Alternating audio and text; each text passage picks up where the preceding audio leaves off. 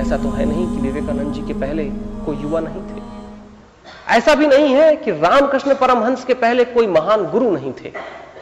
लेकिन वो संभावनाएँ क्या थी जिसका इस्तेमाल विवेकानंद जी ने भी किया और जिसका पूरी तरीके से उपयोग कहीं रामकृष्ण परमहंस जी ने भी किया?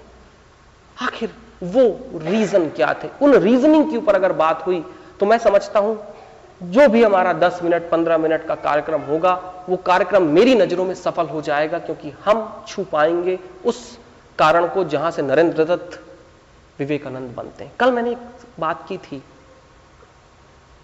कि आध्यात्म का महीन से महीन अर्थ है एक गहरा सवाल। एक बड़ी मज़ेदार घटना होती है कि विवेकानंद जी बचपन से एक गहरे सवाल के ऊपर खोजते, चलते हुए रहते हैं कि क्या ईश्वर है?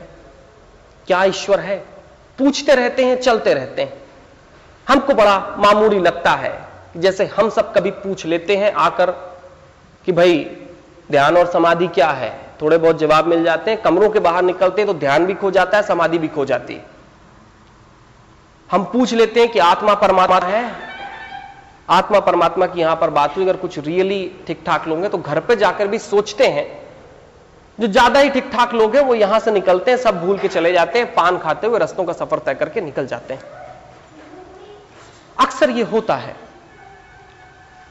असल में दो बड़ी मज़ेदार बात है, जिन बातों को लेकर कहीं विवेकानंद जैसा व्यक्तित्व तैयार खड़ा होता है। एक बात है कि एक सवाल, जो विवेकानंद जी ने प्रतिक्षण शायद अपने आप से भी किया और उसे एक हर एक व्यक्ति से किया, जिसको कहीं उसने धार्मिक अनुसंज्ञा या कहिए धार्मिक रिसेप्टिविटी का व्यक्ति माना। सवाल करता रहा कि क्या ईश्वर है? साथ में एक बड़ी मज़ेदार बात है कि कभी उसको पता नहीं था, नरेंद्र दत्त को पता नहीं था कि ईश्वर है कि नहीं, लेकिन इस सवाल को उसने तब तक नहीं छोड़ा जब तक उसको जवाब हाँ या नहीं में मिल नहीं गया। एक सवाल और एक सवाल के बाद हमेशा प्रतिक्षण खोज कि इसका जवाब या तो मुझे हाँ में मिल जाए और ना में। और जवाब से भी बात नहीं। मेरे अनुभव में आ जाए कि हाँ, ये बात है या नहीं।